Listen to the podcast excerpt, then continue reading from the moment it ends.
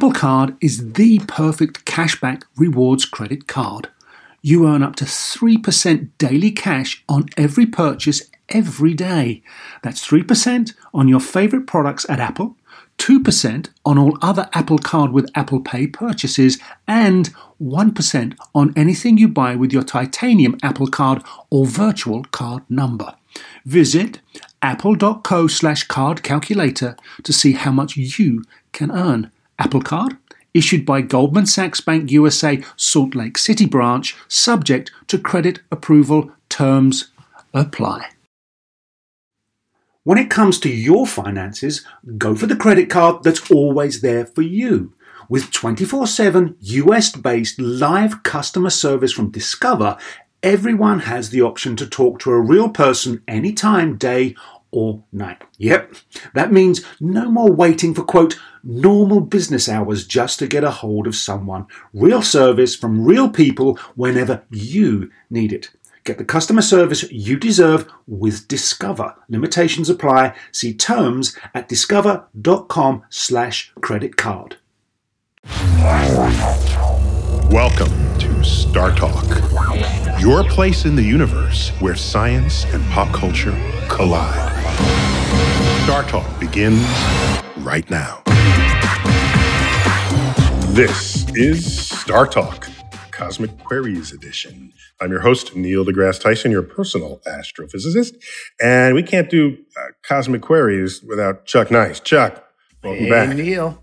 That, and All by right. the way, y- you could. And okay. You say you can't do it lying. without me. I'm you sorry, can say I was lying. You're, being, you're being kind to me. You're being kind, okay. And I appreciate it. You know, you're like, we couldn't do this without Chuck Nice, but I've actually seen shows where you have. So-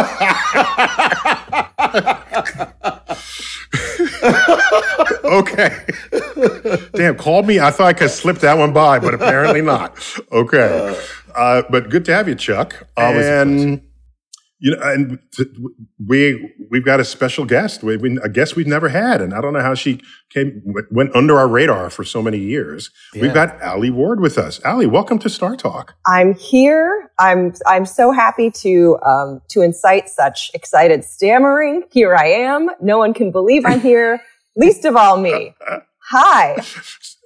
So you've got quite the thing going on. You've you've taken ownership of all the ologies of the universe. And have delivered them back to us in digestible bites, not only in your Twitter stream, but in a podcast and, and videos.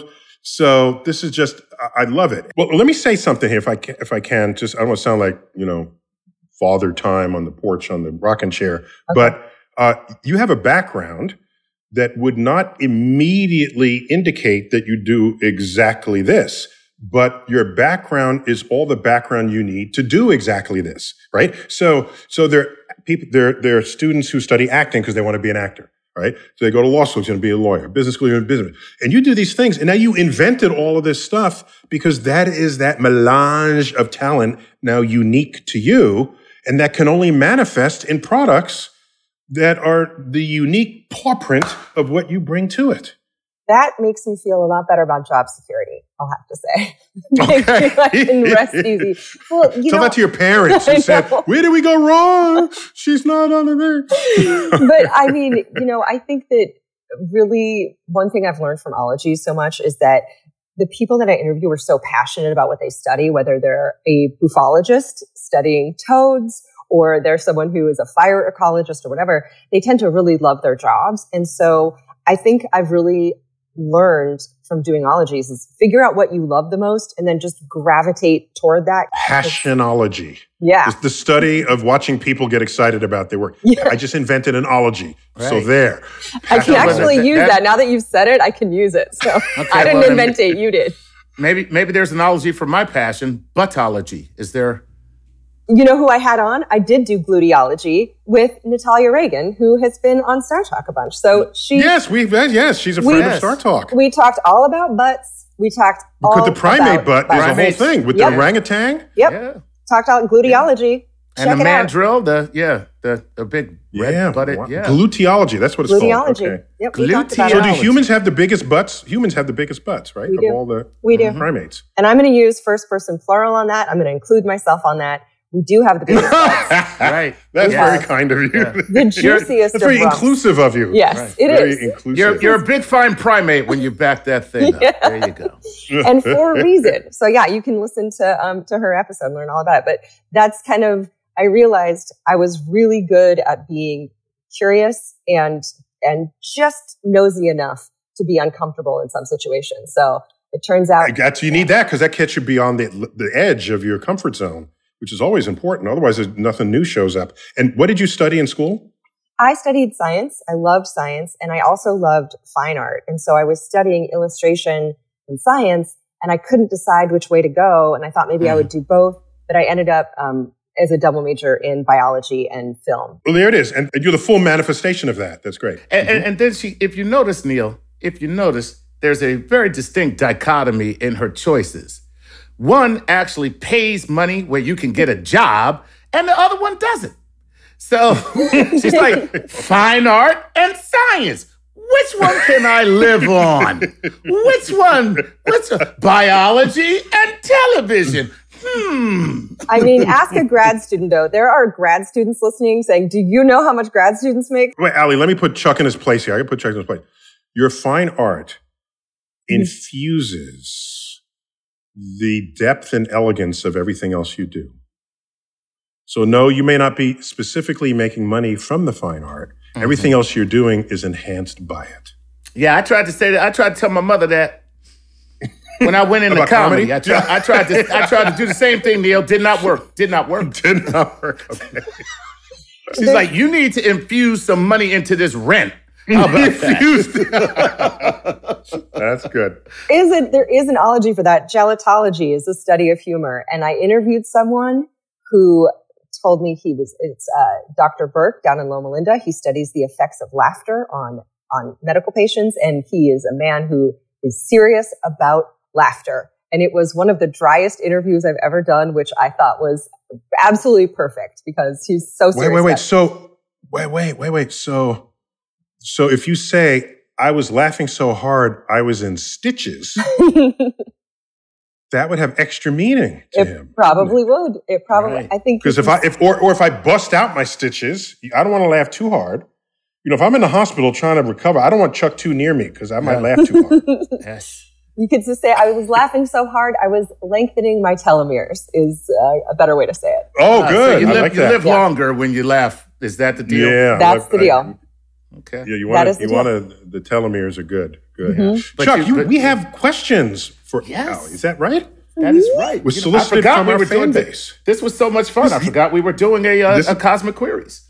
Cosmic Queries, yeah. yeah what so. do you have for us? Okay, so uh, let's just start off with Adam Crowther or Crowther. It's C O C R O W and then Ther. So Crowther, Crowther? I don't know.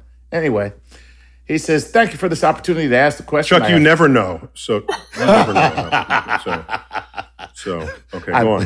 I wish I could refute that, but I can't. You can't. Okay, here yeah, we go. Okay. He says, thank you for the opportunity to ask this question. I have friends and family who have been convinced that COVID vaccination is useless against the disease and it will be harmful to our health. They are motivated by the general distrust of conventional medicine and faith in alternative, so-called holistic and spiritualistic healing methods, and their strong belief in the paranormal. Ooh. So um, he says, how do I approach this discussion, Adam?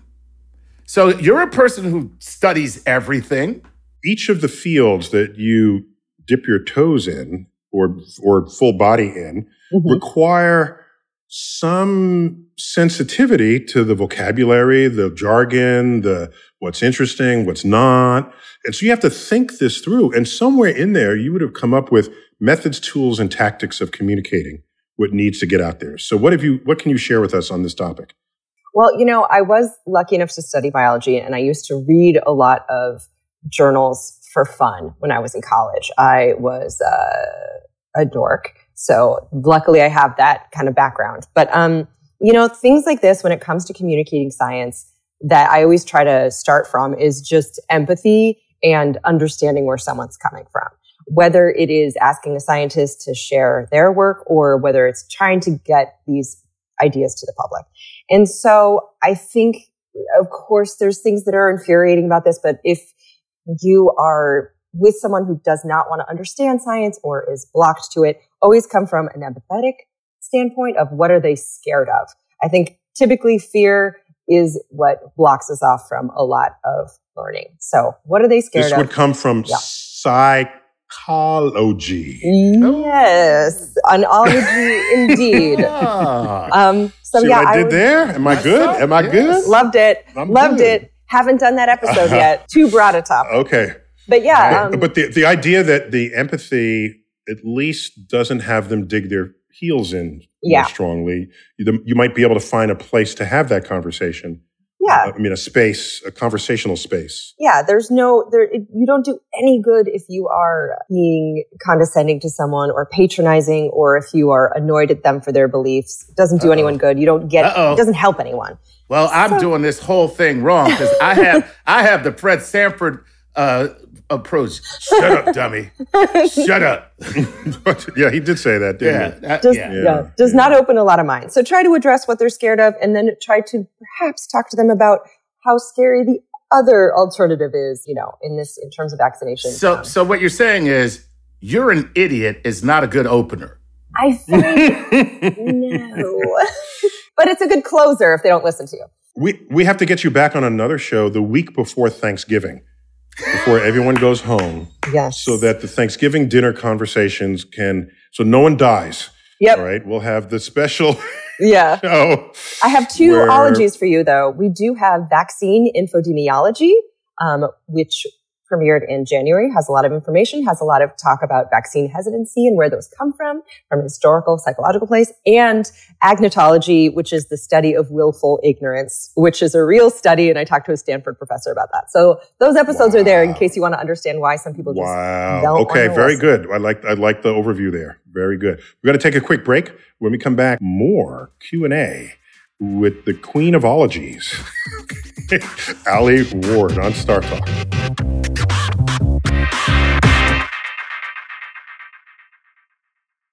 Working moms have way too many to-dos.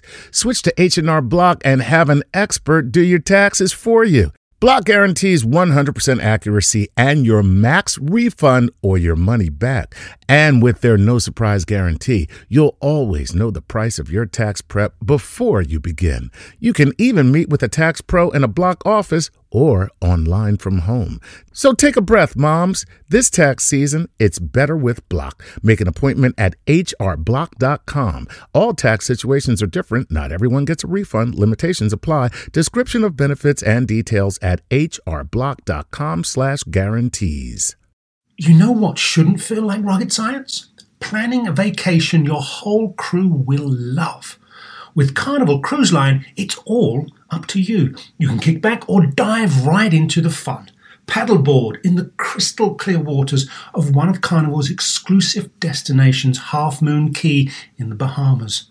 Take an A T V ride through the jungle or just relax on white sandy Caribbean beaches. The fun continues on ship. From a ride on Bolt roller coaster to a moment of pure bliss at the Cloud Nine Spa. Kick off the evening with a craft cocktail at any of Carnival's dazzling bars and lounges and take your pick of restaurants from surf and turf to family-style Italian. Then settle in for an evening of live entertainment. Whatever your vibe is, you'll come home with plenty of stories to tell. So pack those bags, be sure to leave room for a few unforgettable memories because no one does fun like Carnival. Book your dream vacation at carnival dot com. Ships registry, the Bahamas, and Panama.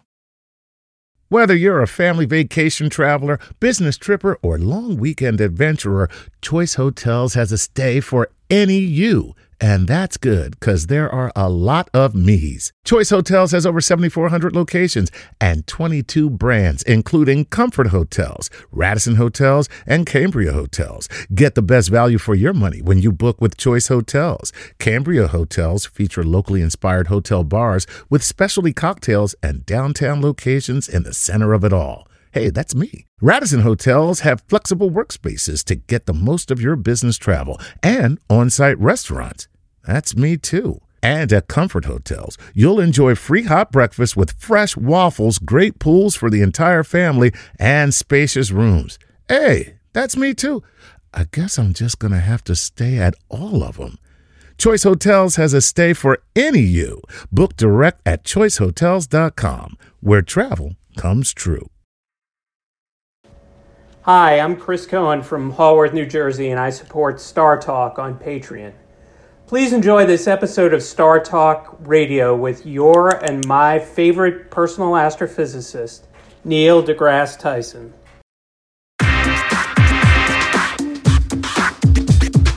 We're back, Star Talk, Cosmic Queries edition.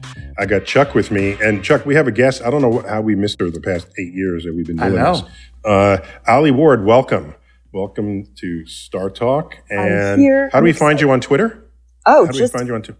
At Alie Ward, A L I E W A R D, or Ologies. Just at Ologies on everything. I sat on those handles. I got them. They're mine. Ologies. Nice. So yep. You own Ology. I do. I do. I couldn't believe yeah. the handles were I don't know available. If that's a good thing or a bad thing. I, I have to think about that. It's a good you thing. Know. Trust it, me. Yeah, if, you, if you turn evil... Mm-hmm. Then to control the Ologies is you become a superhero uh, uh, nemesis. Yeah, no, so. That's my plan. Yeah, my plan is to ruin everything. uh, you're just seeing part of my backstory now. So someone's going to wrong me, and then I'm going to use everything. This is your origin story right yeah, now. Yeah, okay, cool. So, Chuck, we have to be nice to her because yes. we're telling what powers she's advancing. We might turn her into an evilologist. Yep, right. yeah. Lightning's going to come out of my eyes. I'm going to own the world. It's going to be great. There you go. So, Chuck, we, we solicited questions specifically for her in this on, on her Ology universe. So what okay. do you have there? Okay, here we go. Uh, this is Chester Lipschitz, who says, uh, hey, what's up, stellar Star Talk crew, Neil and Chuck? Chester Lipschitz here with the question about ancient science. Clearly, man-made discoveries before language, even though they did not formally fall into today's definition of science, do you think there would have been a limit to the advancement of civilization without language? Ooh. Interesting. I like that. Is there an so, Ology Alie, have for you that? interviewed any any any linguists or anybody who's thought about this language in the brain and I haven't. I haven't. But I want to mm-hmm. say, obviously...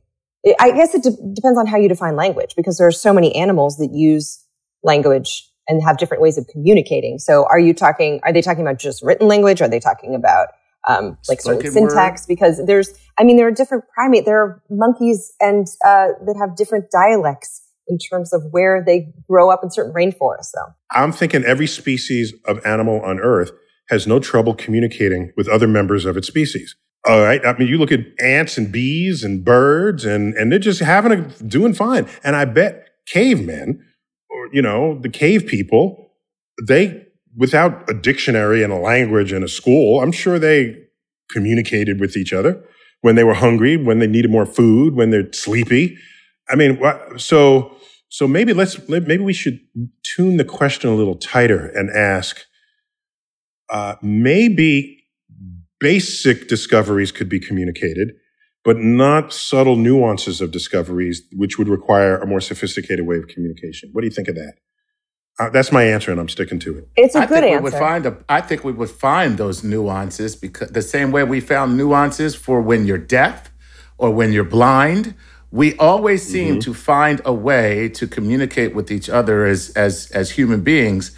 And right. even if we didn't have that, we would just find a way to communicate those nuances.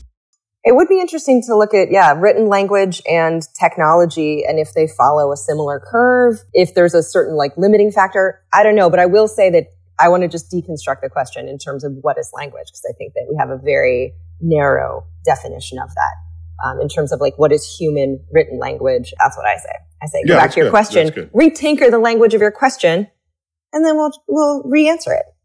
Ooh, okay. That's what I say. Damn, just send him back to hey, the drawing board. Hey, Chester. Alie, hey, Alie. Yeah. We have to be here next week, okay? No, Chester, I think it's a good question, Chester. I do. I do. I just want to deconstruct it a little bit. Uh, how about this? How about this? Let yeah. me uh, let me leapfrog this and okay. say science as we now think of it took great leaps and advances only after scientific journals became the common way discoveries were shared. Oh. Not only within a country, but across national boundaries, speaking whatever was the agreed upon language of the day. Right. And you go back several hundred years, it was Latin, the language right. of the erudite and the scientific communication. That's when it really took a exactly. took a jump. So I have to say, whether or not it's spoken language, the simple act of communicating a discovery at a distance mattered greatly. Yeah. And you're, and you know what? That's so interesting because that's where the codification comes in. Is the fact that you're able to have these, you know, um, records so that you can go back and compare and then compare oh, yeah. across distances. You don't have to reinvent something. You don't have to year. reinvent you something. You have the record. Right. Not only the, the record of what's been discovered, but the record of of, of dead ends, so you right. don't have to repeat the mistakes of people who came before you.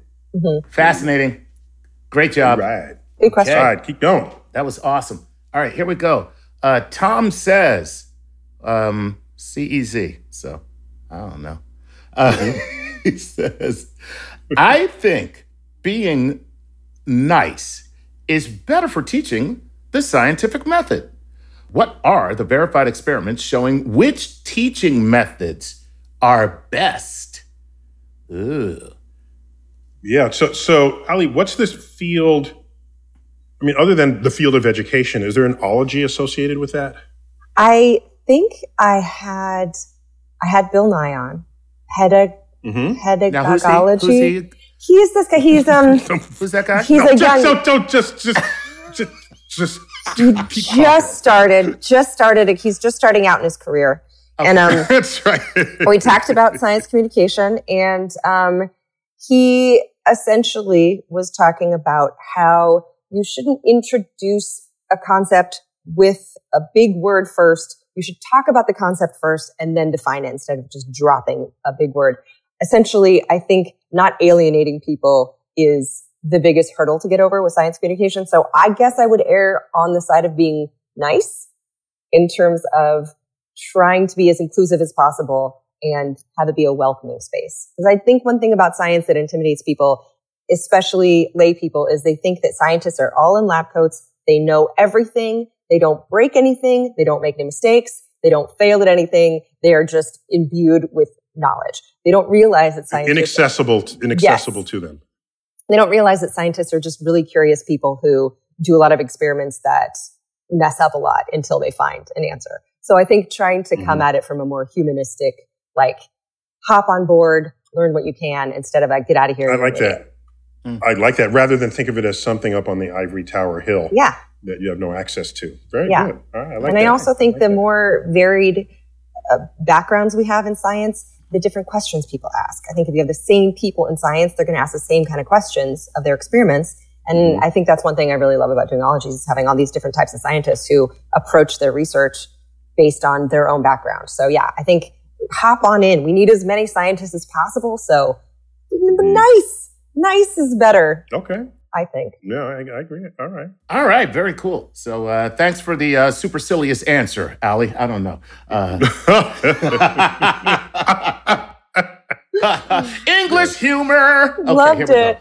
We go. Here we go. Steven Som- Somers wants to know this. He says, hey, say you've spoken on T V or a podcast to a huge audience with total confidence in your idea, only to find out later that you got something wrong. How do you set the record straight when that happens? Mm, that's a great question. I that think is a great question. One thing I recommend if people struggle with this is just take what you need from your house and go live in a cave for the rest of your life. Don't show your face again. Remove yourself from society. uh, you failed, it's all over, is what I would say. Um, no, that's not right. I would say... Uh, Chuck, you're right. We do have to be here next week. And I, I think, you know, I think one thing that a lot of people don't realize is that science is evolving. There are so many things we thought about science, and then we did more experiments and learned something else. And so understanding that science and just knowledge, human knowledge, is always elastic. It's always changing. You may have been wrong. That's great. Admit it. Cop to it. Issue a correction on Twitter and Instagram and on your website and move on with your life. I think... Um, wait, wait, but Alie, there are two kinds of wrongs. One of them is, this is what we think is true today, but more research may undo it later. Mm-hmm. And so you know, th- I say, well, three years ago, I got I got that wrong because that's the best we knew at the time. That's yeah. different from blunder, where you just simply say something that's just flat out wrong and yeah. someone calls calls you out later on. So that's a more of an embarrassing kind of error. So do should that person move to the cave forever? I would say, I would say, remember, every human is a human. Everyone makes mistakes. And, uh, you know, they say there's a fixed mindset and a growth mindset. One is like uh, too afraid to make make mistakes. Other is, I ah, make a mistake and I move on from it. So I think the best thing you can do is admit your wrongs, apologize for them sincerely, and put out a correction. And so so we have to work on that mindset. That's a mindset I that people so. fear, I think. Because, yes. they don't, you know, what what is it they said that the scariest thing, even scarier than death, is speaking in public. Yes. For some people. Yeah. I, I never understood that because I, I never had an issue with that. I mean, yeah. you think people would rather be at the front of the room at their own funeral than giving the eulogy at somebody exactly. else's. Than in the front of the room of a of a full house. Uh, right. Okay. Yeah. And so, I mean, unless there is a sniper or you're going to die straight up of a heart attack at the speaking podium, you'll be fine. I always say that, um, you know, the we're definitely so afraid of things that can't hurt us. I remember I made a flow chart once of like, can this thing kill you? If yes, run. If no, chill out. Those are the basics. I did an episode I with I love um, that flow chart. It's a great flow chart. It, I use it all the time, but I did an episode, um, two-parter called Fearology with someone named Mary Poffenroth, and she's an expert in fear and the amygdala and how we react to fear. And it was life-changing. She is so great. And she essentially said most of our fears and anxiety and stress is just worry that we're not good enough. And so if you think about everyone walking around worrying that they're not good enough to do their job or follow their dreams or or start a conversation or a podcast or correct their mistakes, then you know that's a whole lot of stress that we have that we could. So I got one for you, Chuck. Yeah. Ready? What flat... What flat earthers fear most is fear itself. Oh. oh. By, by the way, that joke made me believe the earth is flat. Did you just come up with that or did you? No, I tweeted it? that a couple of years ago. And no, no, it was, I think it's been around. It's been around. So but the I, only I, it's, thing it's we have Twitter. to fear is fear is, itself. Is fear is itself. Fear. Actually, I'm, I'm going to tell itself. you something that's that's pretty damn clever. Yep. So I yeah, love yeah, it. that's good. I love and it. it's the mm. it's fear. It's fear is what does yeah. it mm-hmm. for the wordplay. I like it. All right, we got time. Maybe one more question. What else you got, Chuck? Yeah, what you got? All right, let's go to Kayla Slaughter. Kayla says. By the way, these start- are all Patreon members, right? Yes, that is correct. And yeah, yeah. I'm glad you brought that up, Neil, because uh, let me just tell people that you can go to patreon.com slash Star Talk, support us there. If you come in at a certain um, support level, um, we uh, we take your questions and we read them on the air. And that allows us to I mean, to they bribe us to, at, to ask their questions. That's what yeah. that is. That's what Listen, yeah. what, neither, neither nobody in this organization is a law enforcement official. We, okay. There is no law that says we cannot take bribes. All right, go on. Next here, question. Here we go. She says, I'll be starting a family soon. I want to make sure my children have a well-rounded experience in science and politics and every all the ologies, basically. Mm-hmm. Any thoughts on how I can start early? Hmm. Mm. I wish that paper encyclopedias were still around because I feel like when I was a kid, all I wanted was an encyclopedia shelf in our house just to take a volume and then just go sit under a tree with it. But I guess... So you're seventy-five years old. I'm one million that. years old. Yeah, I'm... Uh... That is good. Back when we had paper, and books were made of paper. Right. Smell them with your nose. We did have an old... We, we finally got one from a garage sale, but it was so outdated that it was like, one day... human man will be on the moon. And I remember being like... Yes, yeah, I love that. I love the out-of-date things. They're fun. Yeah, They're fun. I know. That's, that's They're cheap. Funny. But um, uh, mm-hmm. I would say, I would say let them frolic. Let them frolic. Get them, get them a microscope, because you start swabbing windowsills and start looking at fly mouth parts, you start to realize the world is a lot bigger and smaller than we, than we think. So I'd say let them frolic. Fly mouth parts. That yeah. was very random right there. Of all the fly. things you could have listed, fly mouth parts. But I, think- I don't even, no, I'm, no I, I retract the question. I don't want to know how you came up with that in your list. Have you ever looked at him? What are you doing later today? Get yourself a microscope. Find a dead fly. Fly m- mouth parts. Yeah. You know, they just, they're thinking about them barfing on a sandwich and sucking it back oh, up. The God. world is big and small. It's beautiful. It's great. Get mm. him a, maybe get him a telescope. And a microscope, yeah. and then so, so you so you want this should be free range, mm-hmm. free range children yeah. with access to the large and the small. Yes, and in those limits there are no bounds. Yes. Nice. And I want to I, like I want to make it known that I don't have kids, so okay. take this with a grain of salt because I don't right. know how to raise wait, wait, children. Wait, wait, you we we I heard in offline that you have a dog. I do. I have an eight-year-old daughter. She's a poodle. Yeah. And and does does your eight-year-old poodle daughter ha- have a microscope? She does. Yeah, she has a microscope. I bought well, Chuck, her. She doesn't have opposable thumbs. They're working on that. She's doing thumb. great. She's got infrared goggles. I got her a uh, yeah an electron scanning microscope. We just keep it in the garage. Um, yeah. So she's she's got everything she needs. Uh, by the Excellent. way, Kayla has a. Uh, follow-up for you, Alie. She says, what's it like talking to so many smart people all of the time? And by the way, I love your shows, plural, she oh. put. Well, yeah, there it is. Kayla. What it's like talking to smart people all the time is incredibly, incredibly humbling.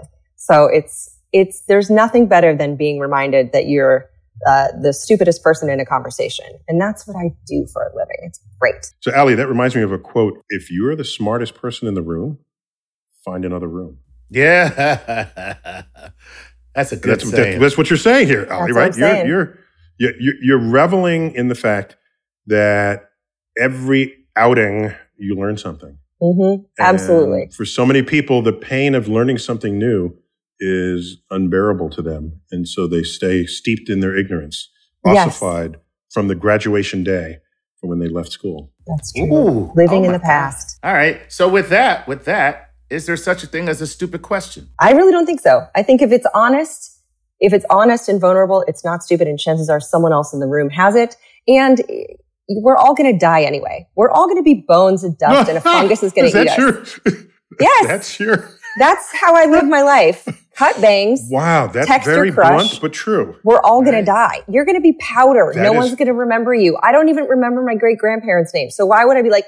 I don't want to ask this question about, uh, you know, solar power or about the universe. Wow. No one's going to remember me. Can I quote you on that? Yes. Okay. Someone said, I'm all... afraid to do this. You're going to die anyway. You're going to die. So You're going to die. Literally ask the fungus. question. You're going to die anyway. Your, there you go. Your fungus lunch at the end of the day, ask a question and learn something. If someone laughs, they're a jerk. So it's great. Just do your life. All right. Wait a minute. I got to tell the story. I got to tell the story real quick because okay. it's... Speaking of stupid questions now, you just reminded me, you're going to die. Okay, I have I have evidence to refute that. We're somewhere outdoors, it's Neil and I and these people who are huge fans. They come over, they're talking to him. He's being very, very gracious, spending way too much time talking to him. And so the guy says, hey, do you have one of those apps on your phone where you can hold it up to the sky and it will show you constellations? And then Neil goes like this, are you kidding me right now? And I was like, yeah, bro, he is the app.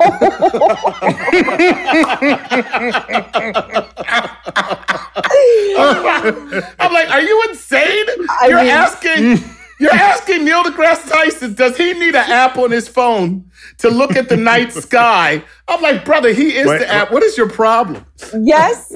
Good. Yeah, my answer is, in my day, we had to remember where the constellations were on the night sky. Right. I still, I think, embarrassing moment for him, but still, there's a lot of stars up there. If anyone's taught us that, it's you. So he learned something about you, that, he, that your brain has even more capacity than he ever imagined. And also, right. he learned he needs the app. You don't. Yeah, thank you. Thank there you go. Okay. And this bit about being fungus lunch, I'm trying to decide whether that's a happy note or a sad note. It is.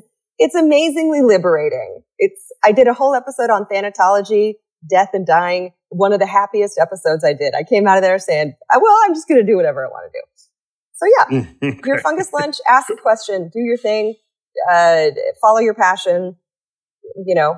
Uh, read the encyclopedia. It's all fun. And remember, you're is. delicious.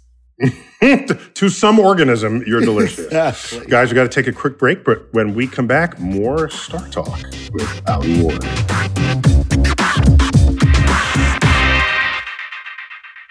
Hey, Star Talk fans. This next segment of our episode with Ologies host Alie Ward is sponsored by the all-electric Chevrolet Bolt E U V, the everyday electric vehicle for everyday people.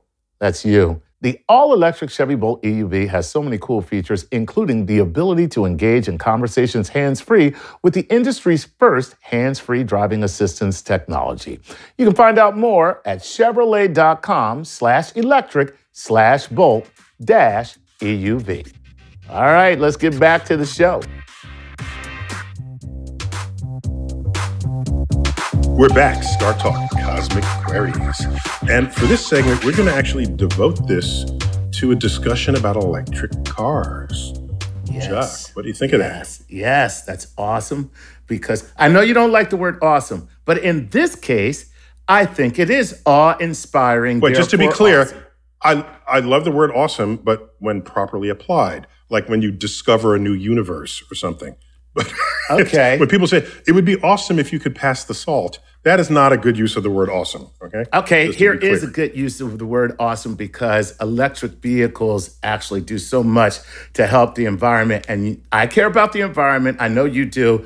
People don't think I do. But this segment we're doing in partnership with the Chevrolet Bolt E U V. So I'm just over the moon because we get to talk about electric vehicles, man. And that's our future. All right. So this E U V, is that like S U V except electric? Is that how we're going to yeah, man. Yeah, exactly. Okay, Doesn't it smart. sound better though? Doesn't it sound better to be like E U V, E U V you know? E U V. Ooh, yeah. Ooh. So yeah. Let's get back to our, our guest here, Alie Ward from Ologies.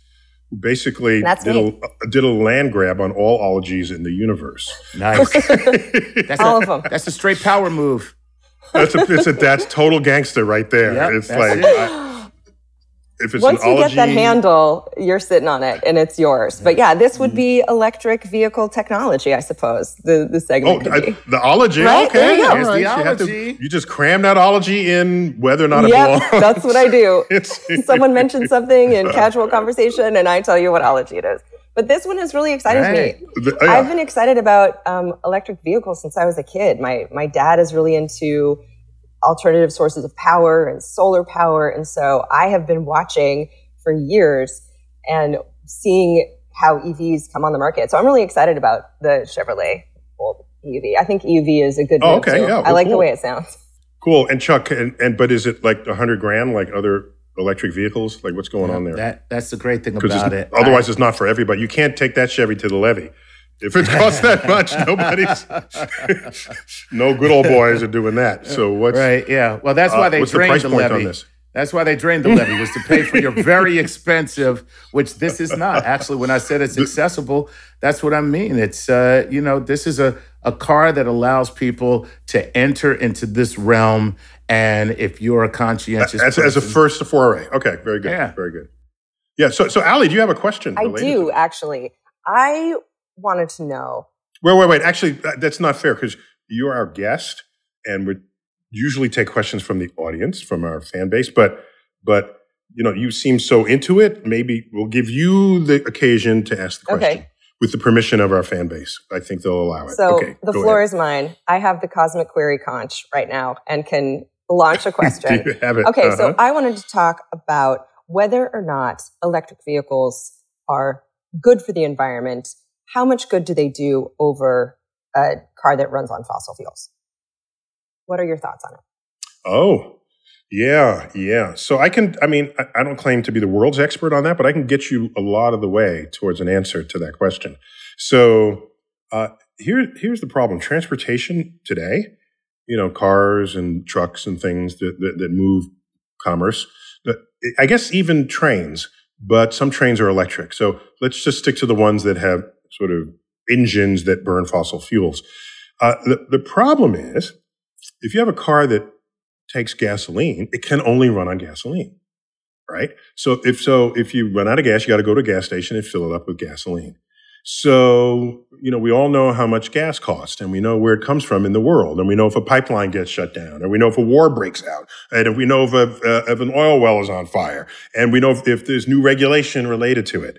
So oil has become a strategic commodity simply because we need it to run our transportation grid. So now in comes an electric car.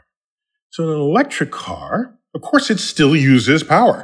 All right. So, so what's up with that? Why is it good rather than sort of neutral or bad or equal? Right. So here's what happens.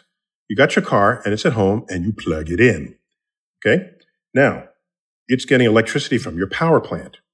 There's a chance your power plant is using coal. There's a good chance of that. All right. So that's not really much better. All right. Coal, burning coal and burn, burning gasoline. There's still this carbon footprint. Okay. However, the power plant is not limited to just coal. If they wanted to, and many have, they can put in, if they have sunlight where you are, a, a, a solar farm or a wind, a wind farm. And if you're near water, you could be hydroelectric. All of these sources of power can be generated by your power company and show up in your wall socket. So you don't need twelve different engines in your car to use twelve different kinds of energy. You just need a plug that gives you access to the thing that's generating the energy twelve different ways.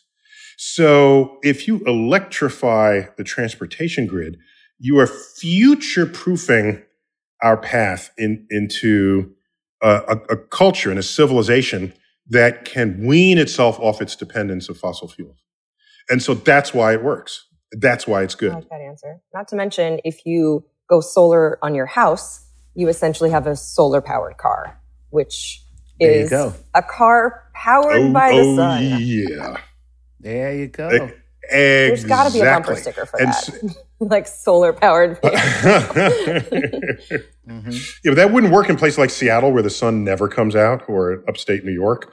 Um, but yeah, you, it, it would be believable if it's in a place where the sun is is prevalent.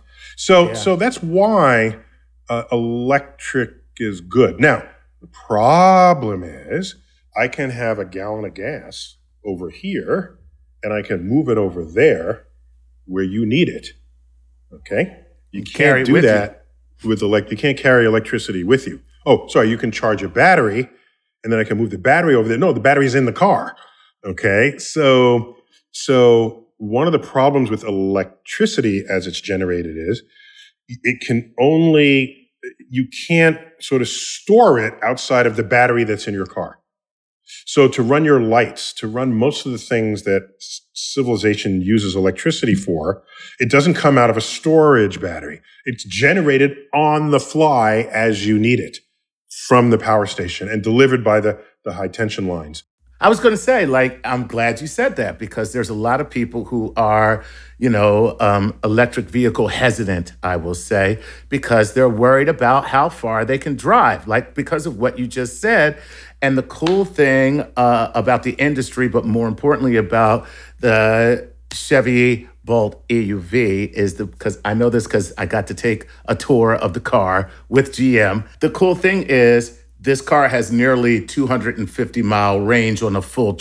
two hundred fifty Okay. Good. That's good. Right. And then that, that'll get you between any adjacent cities. Yeah. I mean, New York City is two hundred fifty between uh, Boston and Washington. Right. And, and you're in L A, Alie? What what cities with it? You, uh, San Diego oh, is easy? Um, if you okay. need to make a getaway, that's Palm Springs, that's Joshua Tree, that's Santa Barbara, that's, yeah, up the coast. Oh, excuse me, Joshua Tree. Oh, excuse oh, me. I mean, okay. Yeah. These are different uh, hangouts. Excuse me, I'm about to take my Chevrolet Bolt E U V down to the Joshua Tree. I mean, I've mm, got an... Perhaps you'd like okay. to meet me there. Sometimes you need an Instagram shoot. You need to get in your Bolt. I love the E U Vs. Yeah. I think if you like a hatchback mm-hmm. with a little bit higher profile, um, I, yeah, I love that. And the range is great. Mm-hmm. They call it range anxiety. People who are afraid to go E V because they think they're going to be stranded. But once you drive an electric, it's kind of like once you become a bird watcher. You start seeing all these charging stations, just like you would see birds you didn't realize were there before. But once you drive an E V, right. it's like, oh, there's a charge. Uh, They're everywhere. You can charge in parking lots yeah. at the mall. You can charge next to your grocery store. You can charge at hotels. It's just like, it's really easy. Wait, so the bird watcher and analog there is, if you've never looked for a bird, you would never know it was there until you knew what yeah. to look for. Yeah. Right. And then they're yeah. everywhere. I got you. Yeah. Okay. So that's just yeah. like a psychological sort effect. Of, once you yeah. know what to look for. But yeah, there's E V charging stations everywhere. Um, yeah, there's about mm-hmm. forty thousand uh, birds to look for across when you're okay. traveling. Is that how many, is that how many uh, E V stations are there? Really? Yeah. Yeah. There's about forty thousand public charging stations. So that's great. You know, you can. Okay. So, so Chuck, which, which goes faster down the road? A, a Chevy Bolt or a Usain Bolt? You know, uh, I'm going to say that the Usain Bolt is faster out of the blocks, but the Chevy Bolt is going to ultimately smoke them. Don't tell him that. Exactly. You don't need as many carbs for your Chevy Bolt. You can. You don't have to run yeah, it on pasta, protein, anything. I think range, better range. Oh, I gotcha. There you go. Mm-hmm. Yeah, yeah. So is that the, that's your only question you had? That was my main uh, question about it. I think, um, you know, people who are considering going from a fossil fuel car to something that is electric, I think tend to be people who are environmentally conscious. And so they really want to know how much better is this for the environment? But knowing that you can use... I, I agree. And those are the people who do it first. Yeah. But ultimately, if you get the right price point, people just yeah. do it because it's the right yeah. price point. Not to mention... Right. Right. Oh, wait. So then, uh, you know, speaking of what you just said... Before we actually got on the show today, Alie was doing something oh, yeah. on your computer where you were like looking at the savings. So when you talk about price point, there are hidden savings in every electric vehicle. Uh, but I don't know. Yeah. Do you have to, what, what were you doing? Well, there are fewer moving parts. Oh, can I can I back up real quick? We're running out of time. I don't want to take up the whole thing. But okay. but uh, Michael Faraday, go back one hundred and Yeah. fifty, sixty years. When you said back, uh, I bas- thought you meant back in the show. no, no, no. Like, can I go, go back? back? Michael Faraday. So Michael Faraday, uh, an English scientist, physicist, uh, he basically is responsible for figuring out how to generate electricity. Right. Okay? And he, he invented the concept of an electric field, by right. the way, because that's not a thing you can touch, right? It's just this thing there. So he can draw it and calculate. You can calculate with it. So... He he realized that if you move a wire through a magnetic field, it induces current in that wire, and you can it'll show up on a meter. And so, whoa, well, that's kind of it was a little novel at the time, but what would you do with this? This is kind of a stupid toy. And then people figure, oh my gosh, this is the birth of the electrification of the world. Point is, the way we do that now is we have a tightly wound, uh, in a, what's called a turbine, a tightly wound. wire coil that spins in a magnetic field, and an electric um, uh, current is induced in that wire. Ever since the beginning of electricity, we've known how to spin things. That's that's what we do best. We've been doing it for one hundred fifty years. And what is a car if not electricity spinning things? So the acceleration on an electric vehicle can be excellent because of this fact. And that's why the Chevy Bolt, I, I didn't check the acceleration numbers. They might actually accelerate out of the blocks faster than Usain Bolt, now that, now that I'm thinking about it. Mm. So also, uh, I was checking on price point stuff just to see how much would I save per year driving an E V. And my parents live about four hundred miles away, so I go up uh, a couple times, obviously, like every month or two. And I would save ten thousand dollars over five years on gas. just based on oh, that, okay. which is, um, yeah, if I'll you're calculating that. How much. Not to mention how much C O two that I know. Is. Right. So right. a little right. karmically right. and then mm-hmm. pocketbook wise. But yeah, I, I did. They have a number cruncher for you. So you don't have to, uh, you don't have uh-huh. to pull out your spreadsheets. They have it for you. But yeah. And yeah, the acceleration is better. I see what you did when you say karma. Karmically. Uh, you like that? Yeah, I see what yeah. you did. Electric. Karma. The puns are electric. So guys, we got to land this plane or park this car.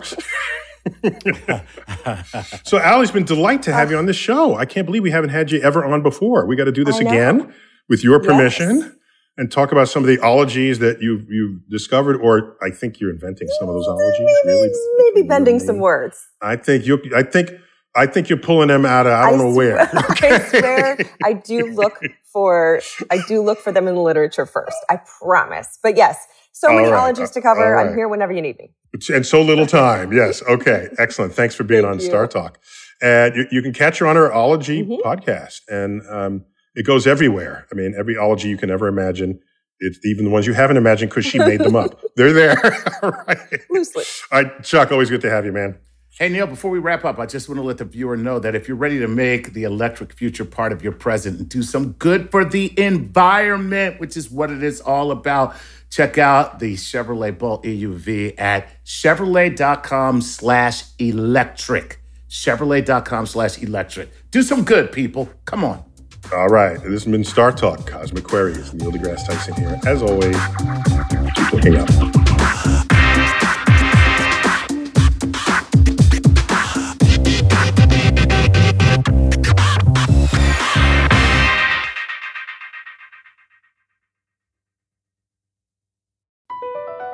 Across America, B P supports more than two hundred seventy-five thousand jobs to keep energy flowing.